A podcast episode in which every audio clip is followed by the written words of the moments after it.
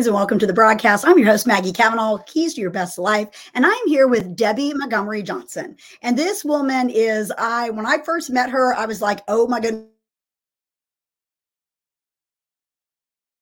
I cannot wait for the interview because hell, she has been through it and she is helping others overcome it. She is an advocate whenever it comes to fraud and scamming and all of the different things out there she's been seeing on, oh my gosh, the list is so long, it would take the whole broadcast. I mean, CBS This Morning, Oz, iHeartRadio, CBS, you name it, she's been everywhere. And I am so grateful because she is sounding the alarm. She's sounding the alarm that there are fake dating, weird stuff going on out there. She's sounding the alarm there are predators after our kids. She's sounding the alarm that there are hurt people out there that are constantly all day long. That's their goal is to hurt us with their uh, their spamming and their cruel words and things like that. But more importantly, God is using her story to help the multitudes. And if you have gone through something that has beat you down with shame and your family's been on to you about, oh, well, you should have known better, this is a broadcast you want to share. You want to get out to your friends and family and coworkers that might have gone through something similar. None of us are, um, you know, safe out here anymore on the internet. So we have to be informed. So, Debbie, welcome to the broadcast. Thank you so much for having me, Maggie. This is a very fun topic for me. Yes, it is because you have literally, you know it inside and out. And uh, she, you know, with the founding of your organization, which is a 501c3, y'all, you need to check it out. I'm going to put the links in the chat stream and in the show notes so that you can go back. I want you to go to her website and find out the resources and the things that are out there. But Debbie, can you give them a little bit of background of how you got started in this industry? Absolutely. And and I didn't ask to get into this industry this right. fell, this fell into my lap. And this is one of those things where your your life is rocking along and you think it's great. And i have i was married almost 26 years. I have four wonderful children. Things were going well. And one day i was at a meeting. I turned my phone off uh, in the break that i went to check messages. And i had my phone had blown up with with calls. And i picked one up from my oldest son who was only 23 at the time. And he said mom dad just died I let that sink in. He goes, I'm coming home to take care of everything. Well, I my husband hadn't been ill. He had diabetes. It was under control. He had left the day before to go. He had a race car. He was taking it over to get it tuned up for a big race. He left. I gave him a kiss and I said, I'll see you tomorrow. This is a Wednesday. Thursday morning, I got that phone call, which I call the call, changed my life. And I never saw Lou again. My he died on the on the west coast of Florida. My parents just happened to be about a half an hour away. They took care of everything over there. Uh, my kids did fly in from all around the country, uh, but I did not want them to take care of everything. I was the parent. I wanted to make sure, being a self-sufficient, resourceful person I was, I went into fix-it mode and said, "Okay, we're going to have this." We had a huge memorial service for Lou. He he had had an extraordinary life, uh, but he had a bad heart and it was one of those things that you can't prepare for. And I got thrown into running his company, which I knew nothing about. It was a vitamin supplement company for diabetics with neuropathy. I don't have neuropathy. He does. He did. He had diabetes. I didn't. Uh, but it paid the bills. My job as the school was to bring benefits in. I had insurance as a treasurer with a school district, but his job provided for the family. So I had to learn how to run his company. I had to keep my own job so that I would have the benefits. I took care of all these things. And of the four kids, I only had one left at home. He was 15 and darling young man. And I just said, You do what you do. You got school, you have football, you do your thing. I'll take care of everything else. And it wasn't that I was ignoring him, I was just busy and i i look back now and i was so busy and this is the problem when when in our lives right now is that i didn't take the time to really grieve lou passing. I didn't have time. I had to run his business. And so i would get four hours at night by myself between like midnight and 4 a.m get into bed after everything was over with and i would just i'd cry. I got mad at lou for dying. I was like, he didn't leave me the passwords to his his stuff on his computers, and I was just at a loss in so many ways, but I couldn't show anybody that. I had to have that, you know, that perfect persona that we all try to portray. Nobody knew I had those those cracks. And it was only when someone asked me how I was that I really fell apart. I'm like, just don't ask. And so six months after Lou died, company was rocking along. I'd figured it out. I realized that I I was making more with the business than I was with the school district. So I really I left my school job, so I wasn't completely overwhelmed. Uh, but my friends were like, "Well, you need a life. You have to do something other than work." Mm. And I, I was 52. I didn't drink, didn't smoke, didn't party, didn't go out that way. Had a lot of friends and was very active at church, whatever. But I just didn't do that. And I also didn't fit into the groups anymore it's interesting, especially when you're in a family organization, family church, and all of a sudden you don't have your family. You know. I I didn't want to be called single. I didn't feel like I was. I didn't like the word widow. I couldn't didn't fit into the family groups anymore. I felt a little uncomfortable. And and honestly, this is a funny thing is even some of my friends I'd known for years said they didn't really want me to be spending time around their husbands who were my husband's best friends because now I was the single one. And I'm saying, mm-hmm. you guys, I've heard about your husbands for 25 years. Why would I want to do anything with them? And so it was a very awkward place for me. So my friends said, try online dating. It's safe. You can do it from the security of your home, which that part did seem right to me, did seem safe because I, I've been married for almost 26 years. I wasn't ready for a relationship in person yet but I did want to start a dialogue with somebody. I wanted to be, have someone as a confidant and then work into. And I went into it with the with the feeling that everybody is a good person here. My mom had her best friend had met, you know, a man that she ended up marrying. Everybody I talked to had had really good experiences online. I went to a faith-based website thinking I'd meet some really nice men that was my first mistake was just trusting and you brought this up earlier trusting the online platform but it was the only thing i had.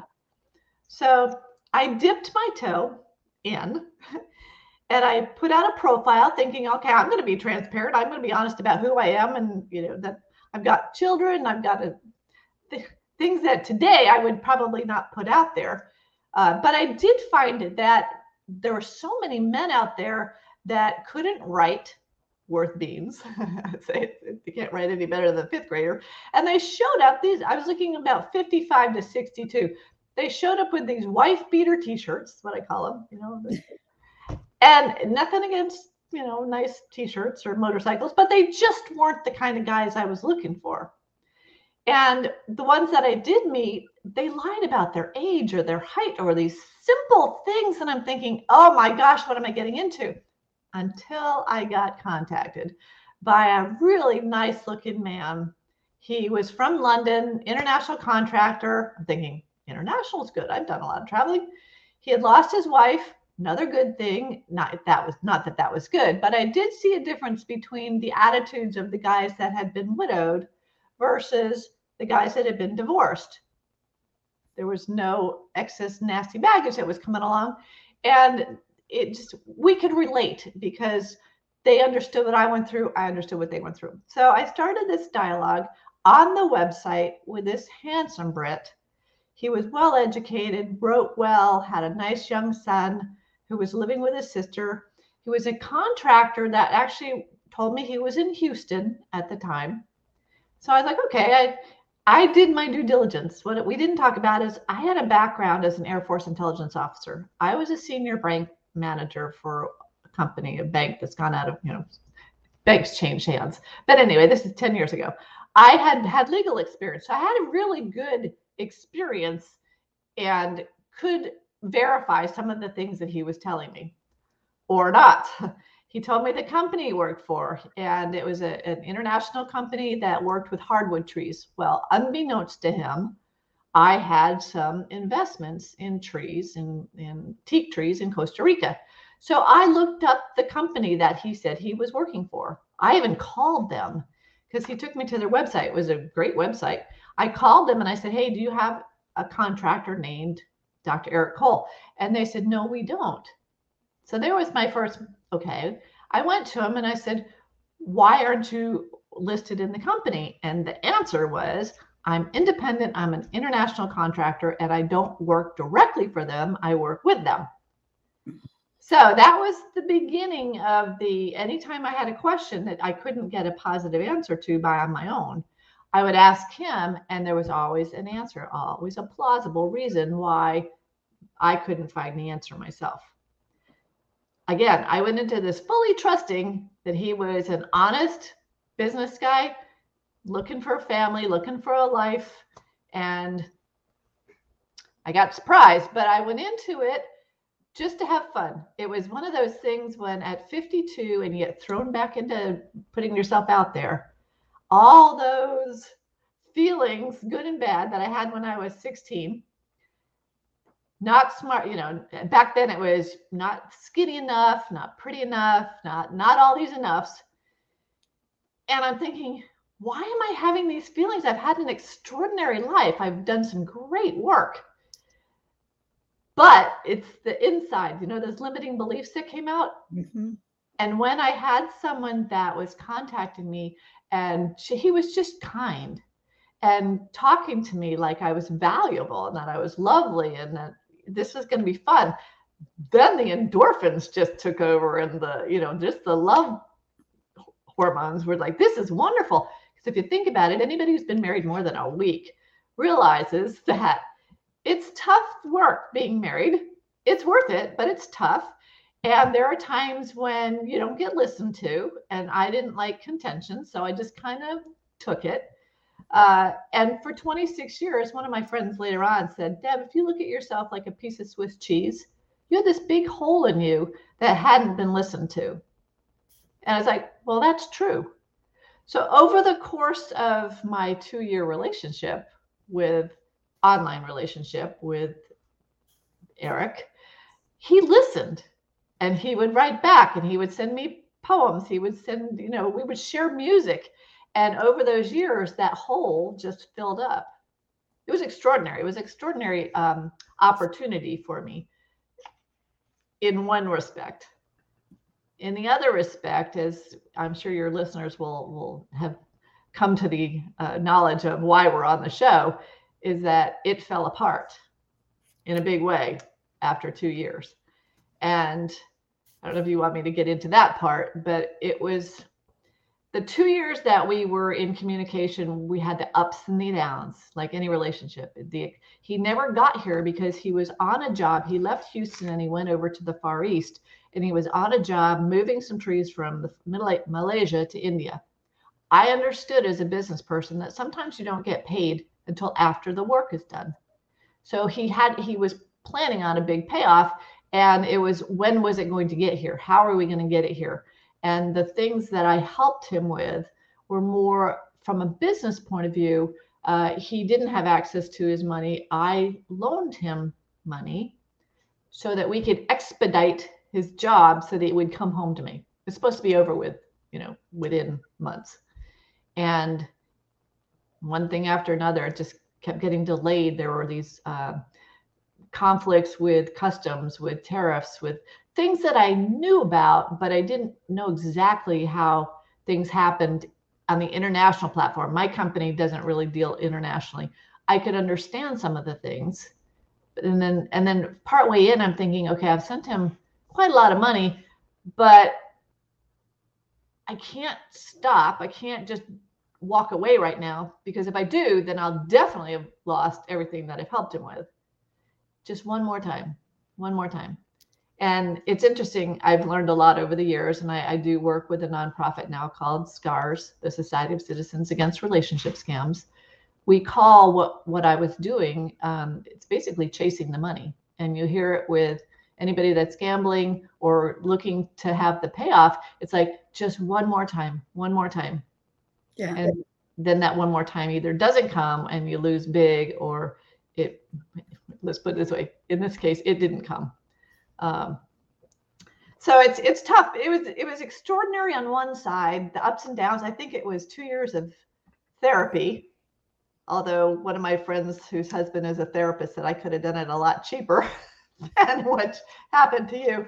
Uh, but it was a way for me just to express in, a, in the written word, those of you that like to write, I have 4,000 pages of journal from those two years because I, I kept copies of, I cut and paste every message that we sent to each other, e- every email, I put it into an online journal because I thought I was creating family history and that it would be a great love story in the end for the kids.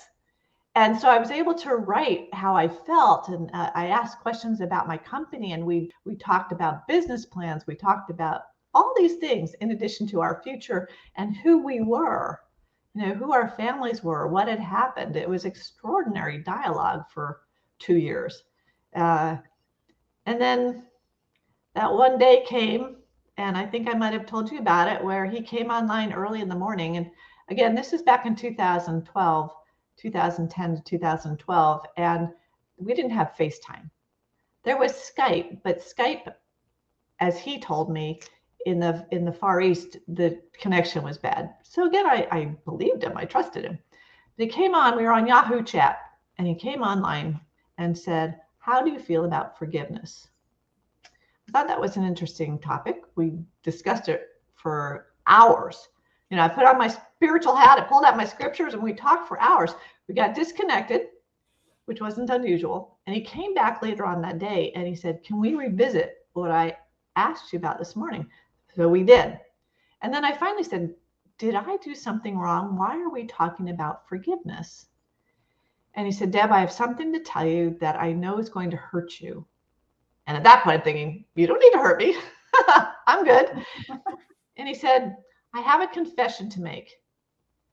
And when I heard that, I had had that one time before in my 26 years of marriage, and it wasn't very positive. And I'm thinking, oh my gosh, what's happening now? And he, he came, he continued, he said, I have to confess that this has all been a scam. Now I'm reading that. I'm looking at dual screens, pictures of my my handsome Brit, and I'm thinking, you're sick, something's happened, you're under duress, I don't believe you, you're lying. Prove to me that this has been a lie. And he said, on Yahoo chat, there is a camera function, and I'm going to come on live. And I'm thinking, for two years, I asked you to come on live. So uh, again, imagine my dual screens. I'm looking at my handsome Brit, and up pops this small camera in the corner of my screen, and I see this young, dark-haired, dark-eyed, dark-skinned young man with a big smile on his face. And it's like I hit a brick. I ran into a brick wall. And I'm thinking, oh my gosh, what did I do? And it was a gift from God that in an instant, my heart was disconnected from my head I picked up my phone and I took a picture of him. It's the only picture I have of the real man. And I actually put it in my book. His name was Joseph. It wasn't Eric. Joseph was from Nigeria. He wasn't from London. And he wanted this to continue. And I'm thinking, are you out of your mind? He's and then he it because I'm young and black? And I'm thinking, well, no, probably not. I said, You stole a million dollars from me. And that's when I hear the audience just suck up, go, here's the thing I didn't have a million dollars in the bank. I, over two years, Eric had become my family. And I would do anything to help my family. I found the money. I sold jewelry. I sold uh, some investments I had. I sold gold. I sold, I, I, I took loans against my retirement accounts, you know, thinking that I have a certain number of months before I have to repay this so I don't get any penalties. All these things I had done to help him, to help his company, the business. And the worst part for me, because I, I, I really feel that in the end, my last suit has no pockets. I can't take any money with me. But I asked my mother and father at the end for money, $100,000. I never would have done that thinking that this was not real, right? Yeah. And the only thing that I really was heartbroken about at that point was how was I going to f- fix this and pay my parents back? They're in their 80s. You know, I tr- they trusted me, I trusted him. Dominoes fell and I was just I was so distraught. But then part of me is like, well, you watch a lot of TV, you work with the FBI keep him engaged so that you can catch him. Okay? That's what my thinking was. So we hung up from that conversation. I knew I would be in touch with him again. I called my parents and I said, This is what had happened. They came right over the next day. We took my 4,000 pages of journal, my three ring binder. I had extraordinarily accurate documentation over the whole thing. We went to the FBI here in Palm Beach. And the FBI said, Well, first off, Deb, more men than women get scammed for a million dollars in Palm Beach and would never tell about it. I was like, well, that's interesting. Second, they said, well, you've been a victim. And as soon as I heard that, I'm like, mm, I, I don't want to be a victim, but I'll listen. And then they said, unless you can get him here to the United States, there's nothing we can do. And I'm thinking, but you're the FBI. Nothing. And they said, we're really sorry we're really sorry. You can just report this to ic3.gov and you can report it, but there's nothing we can do unless you can get him here. Well, all the men in my life that heard about this, the, the only thing they wanted to do was fly to Nigeria and get him. and I'm like, no, we're not going to do that. And I've got a lot of pilots in the family, so we're not doing that. So in that moment, I came home and I just, that's where the woman behind the smile came from. I just put up that smile, that facade of I'm okay. I'm going to be fine. I never told anybody what happened. My friends were thinking, where is he? What happened? And I said, that just didn't work out. And they're like, over two years, it just didn't work out. I wasn't going to tell them what I'd done. Are you kidding? I was going to make it work. And my parents became my absolute best confidants, and they were there to hold my hand. Uh, I didn't tell my children even for quite a long time.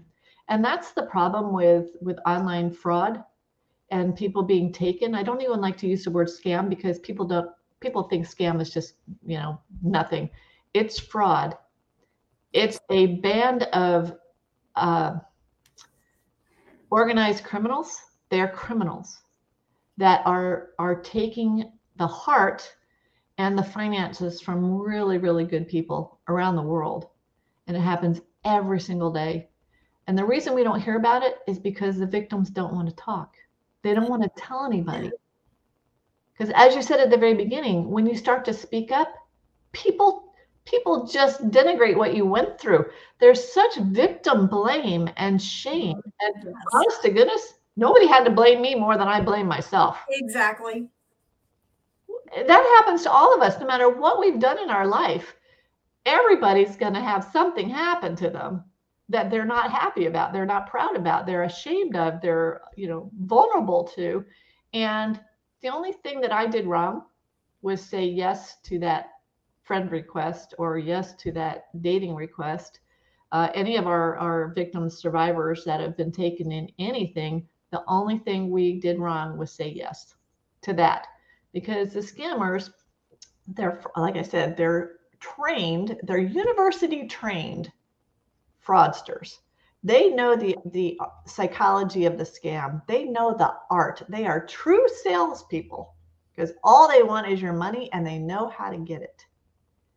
And it's called grooming. Once you have accepted what, you know, accepted the friend request, and over time, you get love bombed, you get all these things, which get your hormones going. And then they isolate you from your family, they isolate you from your friends. They don't want anybody around that's a naysayer. And of course, I'd been, you know, I lost my husband. I was home pretty much alone most of the time. I had an internet company. I wasn't around people. He became my lifeline. And I listened to him because I had no reason to not trust who he was. Right.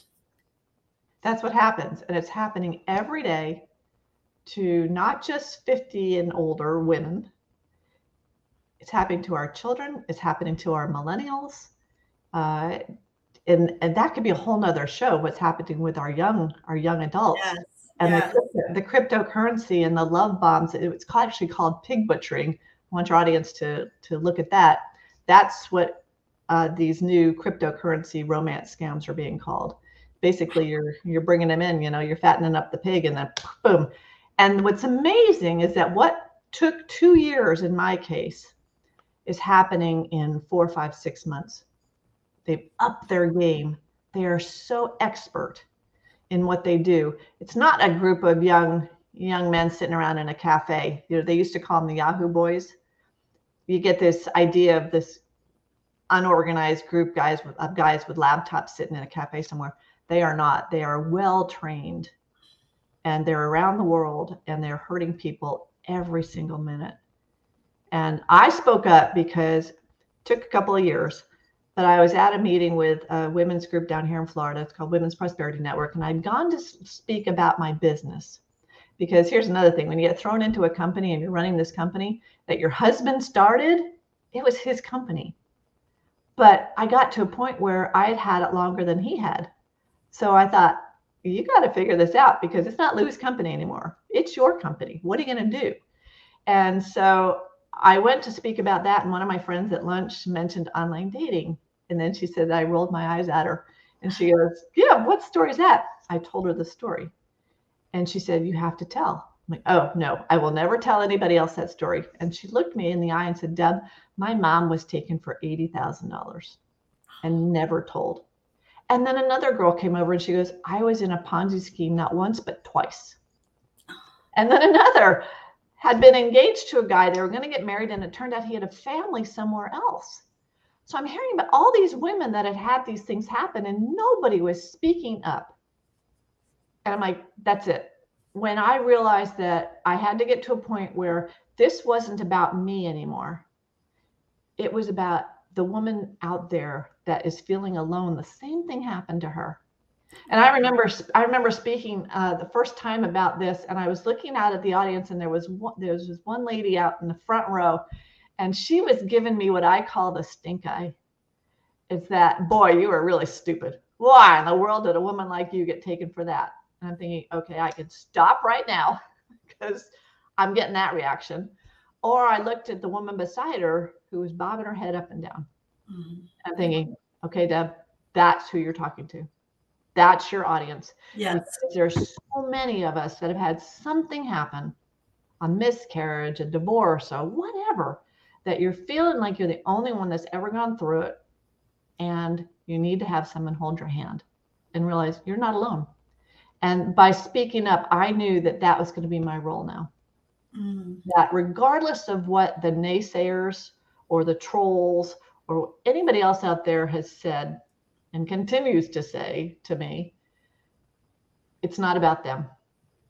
It's about that one girl that writes to me and said, I heard your story. I wish I had heard it before. Dot, dot, dot. Wow. And now she's in the middle of a, you know, it has just been taken in a scam and in this fraud.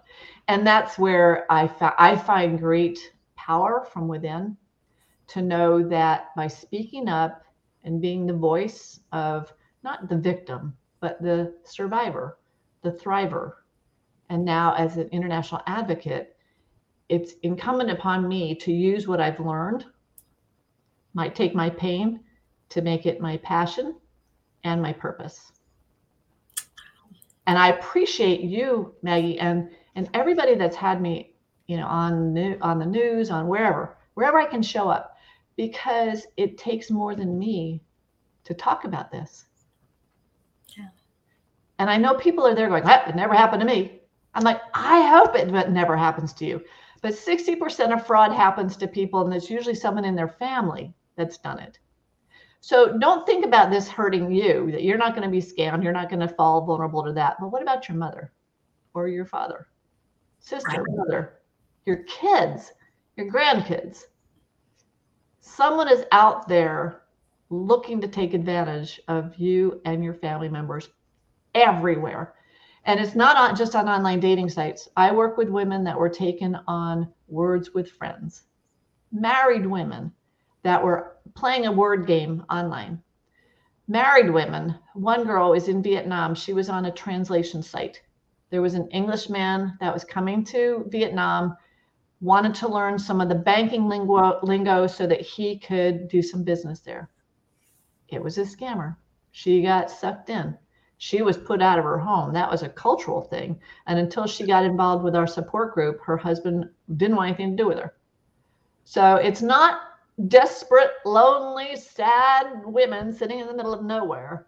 It is doctors, lawyers, educators, teachers, I mean, teachers or educators, but well trained, well educated men and women that are take getting taken advantage of daily and won't speak up because they're afraid they're going to lose their licenses, they're afraid they're going to lose their friends, their families, everybody. But I want them to know they are not alone. Unfortunately, they're in a really good group. Uh, but we need to raise the bar here on yes. being aware of what is out there and protecting ourselves online. Wow, Debbie, I'm just so blown away. You know, I even knowing your story and just hearing it again reminds me of just how none of us are, I mean, we're all susceptible to this. Deception you know there has to be a little bit of truth somewhere in there something for people to fall for it you know that lie and so forth. And so when people are telling you you know you're beautiful and you're smart and you're funny these are all facts and truths okay? And so it kind of pulls that person in to believe the rest of it. And if you're watching this and, you, and i know i've delete delete delete you constantly you get all of these friend requests on Facebook, and they're always usually a military man, and sometimes with a oh. kid, oh. or they're like a man of faith. And I'm like going, fake, fake, fake, fake, fake, fake. What is that? How this type of stuff starts with them sending these little messages? Because I get these messages all the time. You're beautiful, and da da da da da. And then I get messages where people just flat out going, you know, because we have a ministry, and and and they're like, you know, we've got starving kids. You know, can you help us? And there are, it's all awful because there are legit needs out there. But eh, how do you recognize those things, Debbie? You know, it's very difficult because, again, they're very well trained in what to do. Now, the military pictures, absolutely a dead stop. The military guys are not going to be on those sites. They're not going to be asking for money. They are not going to be right now, at, you know, during war. I've got kids that are active duty military. I was active duty Air Force. We will not ask you to send a phone we will not ask you to send us money so that we can get a, a plane ride home. We will not do that. We will. Right. So th- there are tell telltales there. The, the military, the guys that are on oil rigs, um, there are stories. Doctors that are with the UN or those are all scammers. Okay. Crazy. Crazy. However, here's the reason that, that those work, because we're not just looking at scam at, at fraud in America there are women that are in the Philippines, that are in Malaysia, that see an American in a uniform, and that is who they trust. They fall in love with that guy. I interviewed a woman yesterday from Finland. Her scammer, it's not a he, it is a they.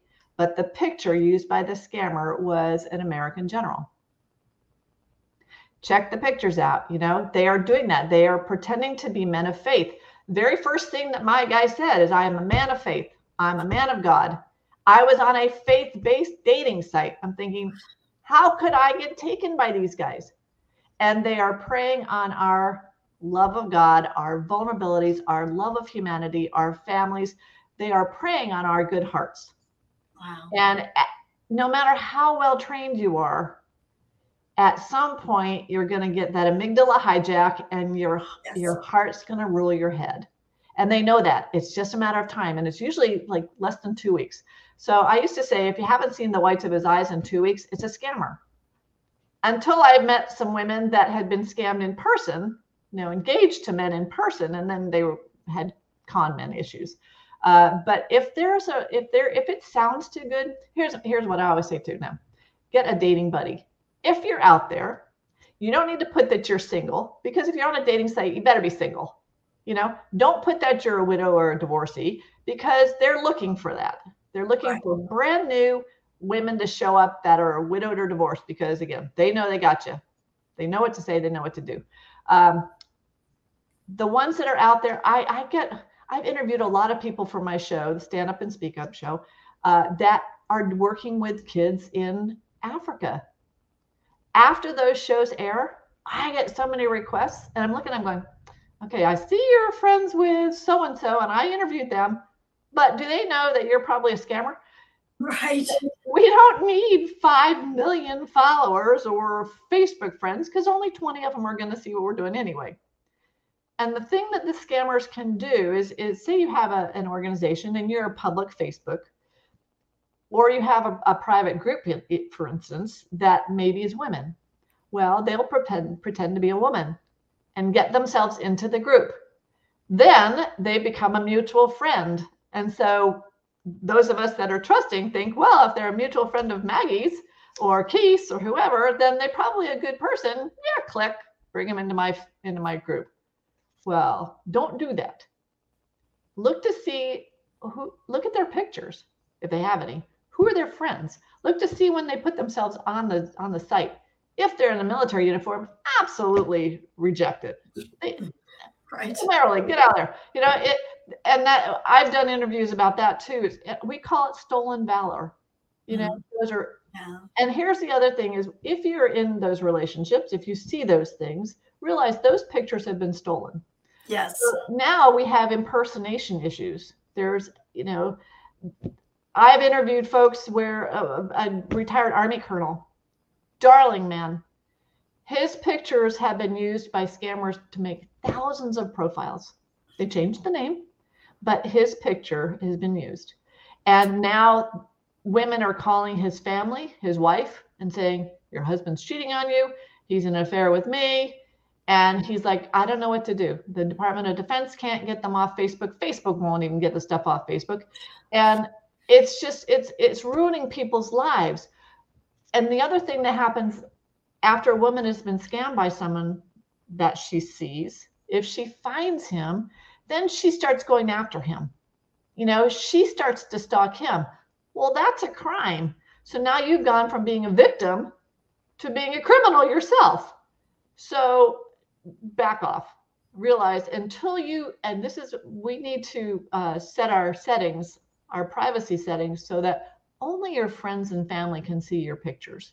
The world unless you're public like we are the world does not need to see all your stuff. Right. They don't. And we talked about this earlier about pictures of our children and our grandchildren. My kids said mom don't don't don't which they said to me in the scam and i did did did. But I don't put pictures of my grandkids out there. The reason for this is I know we all want to brag about our kids and our grandkids. Scammers take pictures of our children and grandchildren and they create family scenarios.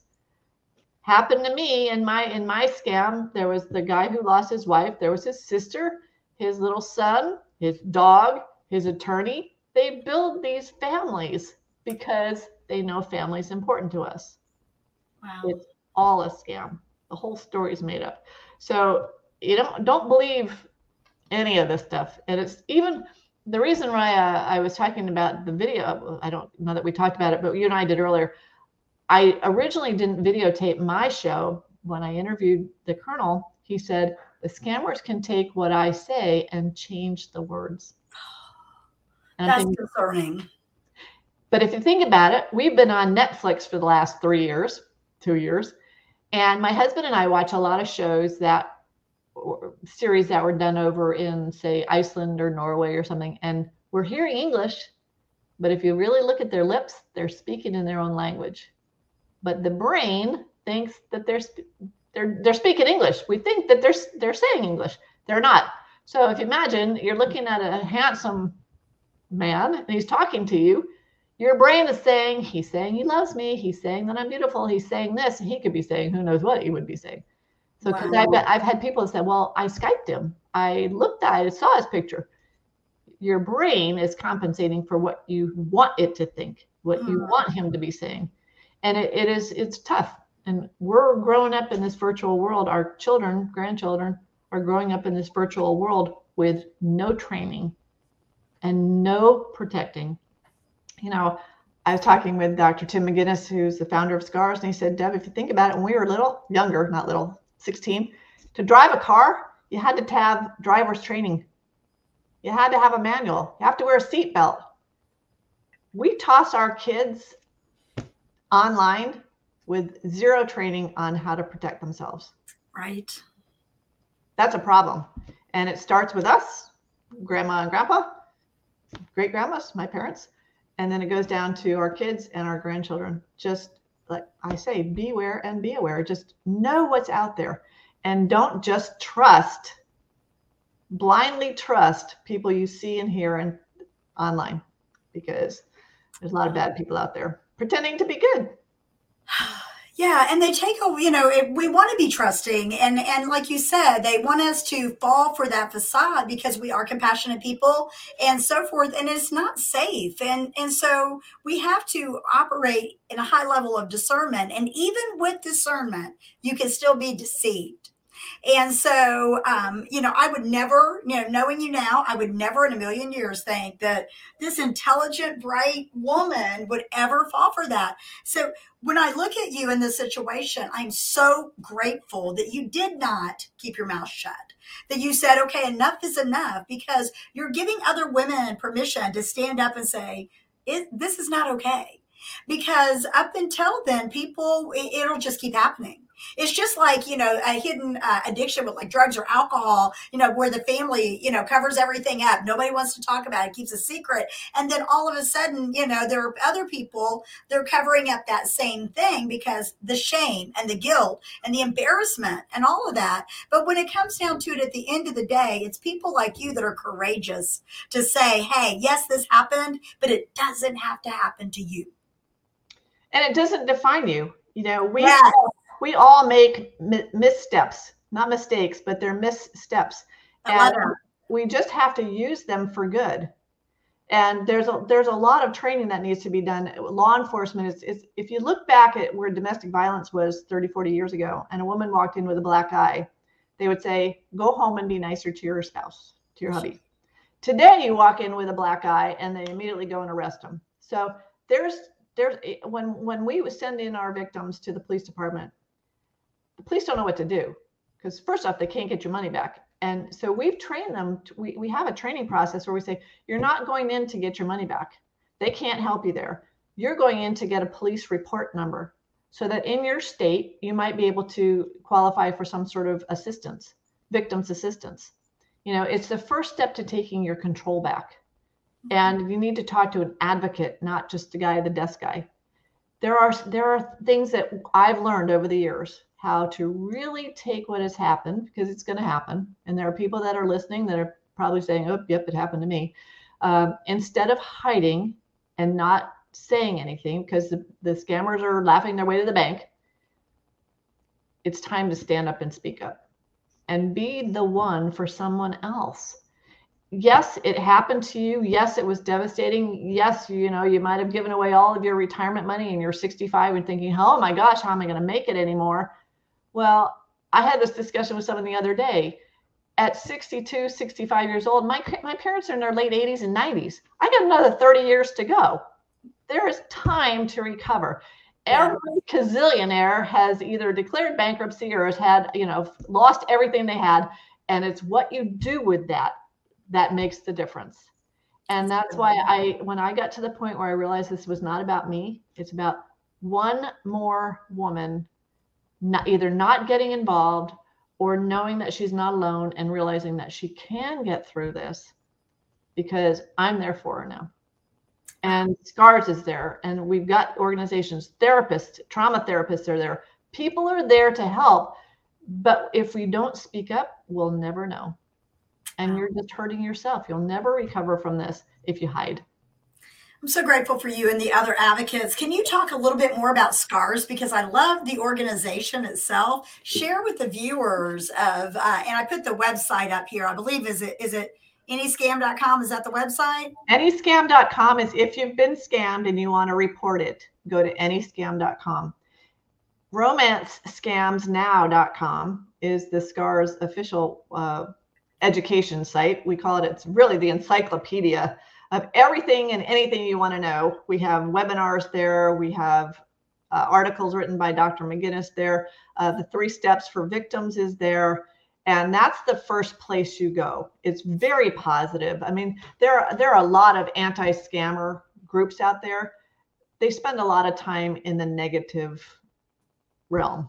They're very vengeful. They're looking for retaliation. It's and we talked about the mugshots don't waste your time with that. You've already had enough negative go on in your life. Right. Find something positive. Find a support group that will really support you at, because they know it. Our it's all volunteers, volunteer run, and everybody that is a that is in the support group is is someone that's been scammed, but I'm I've been there, you know, a few years, but I'm the one that's been in this thing for 10 years. We have people that have been there for two months. Gotcha. It's What's that website again? romancescamsnow.com. And that's the the SCARS website. SCARS again is the Society of Citizens Against Relationship Scams. Not romance scams, relationship scams, because there's the business email compromise. There are all sorts yes. of financial scams now and it's relationships you know social engineering that is they learned it when they when we when we outsourced call centers if you think about this. All these years ago we mm-hmm. outsourced call centers to india to nigeria to well those have been taken over by very well trained salespeople who we would call organized criminals. And they know what they're doing. Don't be don't think that that they're uneducated you know. Right fraudsters. They are well educated. They have playbooks. They buy them. They sell them. The, the whole dark web. It's they're so far uh, uh, advanced as far as you know what they know, and they have a ton of money. This is trillions of dollars. You know, when you see numbers reported in the media, take that times a hundred, because it's really only one out of a hundred victims that is speaking up. Right. And victims will tell you initially that, oh, well, it doesn't matter if I report it or not because the FBI doesn't do anything. I used to believe that until I went to a court case. there was a, a scammer being sentenced. He's a felon now. He's being sentenced in Dallas in federal court. And when I saw the case that the FBI had put together over time, 88 victims, 11 wrote impact statements, and one showed up one out of 88 and i was there she was a friend of mine. I was there with her. I was so impressed by the the forensics the fi- financial forensics that the fbi did. But it broke my heart that 88 older folks and they were actually the guy had m- more time put on his sentence than originally thought by the prosecutors because the judge saw that this was a crime against the elderly. Yes. and elderly in this case is anybody over 60 and it was so devious you know and sitting there with the guy it was the first time we felt like we had as victims had a little bit of power because the criminal was sitting there in an orange jumpsuit with handcuffs. And when my friend stood up to give her victim impact statement his attorney was trying to distract him by talking. My friend stopped looked at the judge and says i'm here to talk to him. Mm. she took her power back. He looked at her she told him. Now he has a face with what happened. So it could have been his grandmother for all we knew. He turned around before she left and he said, I'm sorry. Now, I don't know if he's sorry because he got caught. I know he has a son somewhere and he's, you know, now he was sentenced to 14 years. ICE was sitting right beside us because he'd come into the United States and married an American under false pretenses. So they were ready to deport him.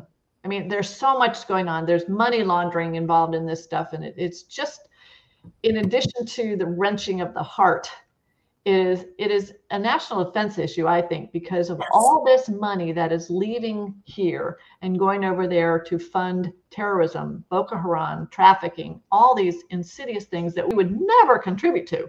Right. Never, you know? And when my kids found out, I was like, guys, I did not send money to a man in Nigeria my guy was in London. He was an international businessman from London. Little did I know that he was a, you know, fraudster, a criminal from Nigeria who was pretending to be this handsome guy from England.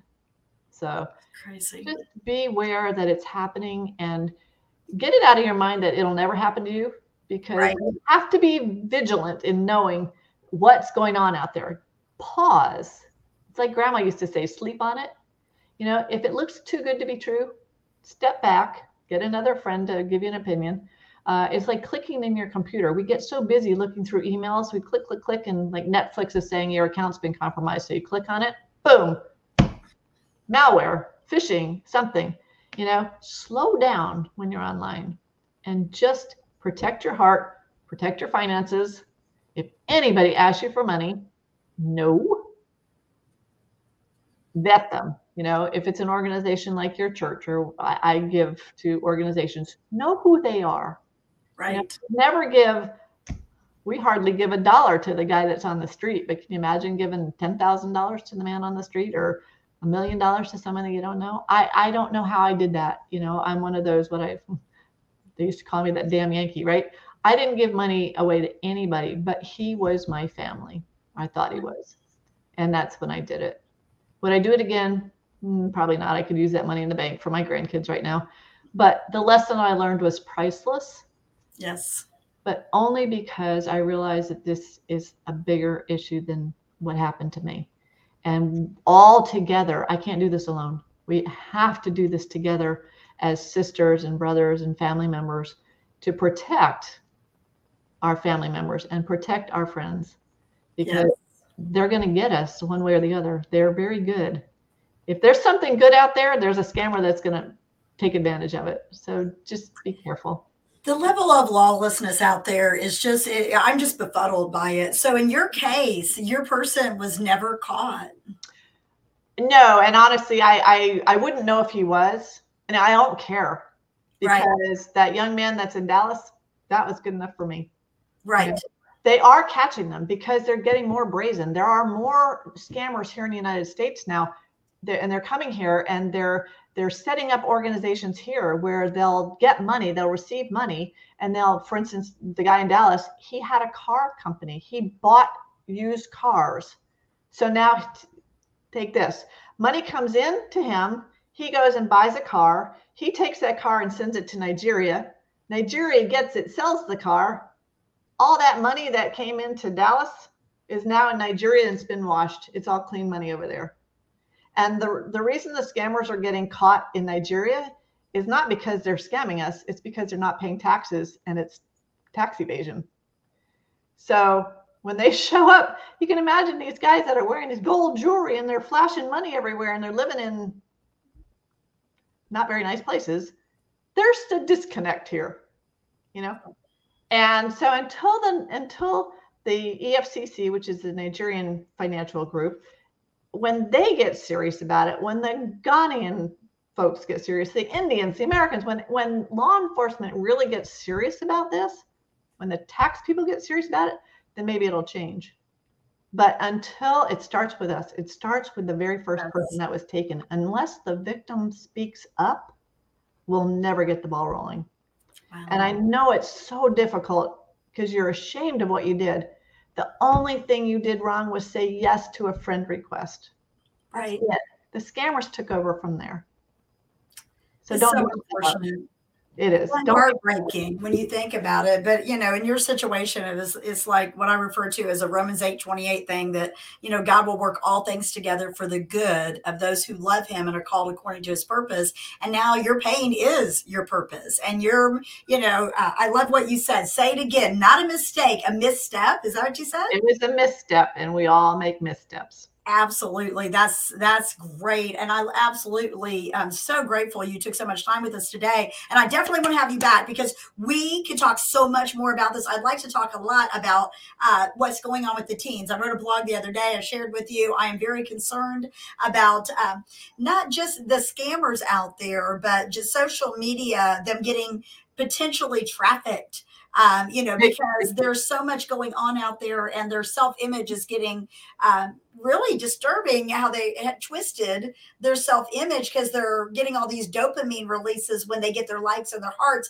and they're starting their identity is under attack.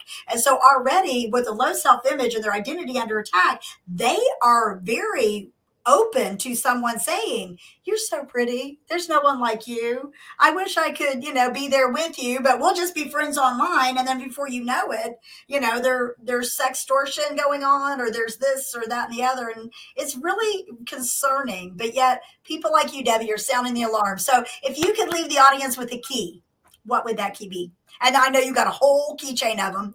the big one today, I'll have you back. The big one today is beware and be aware. Mm. And, and and if you've been taken, my other thing is stand up and speak up.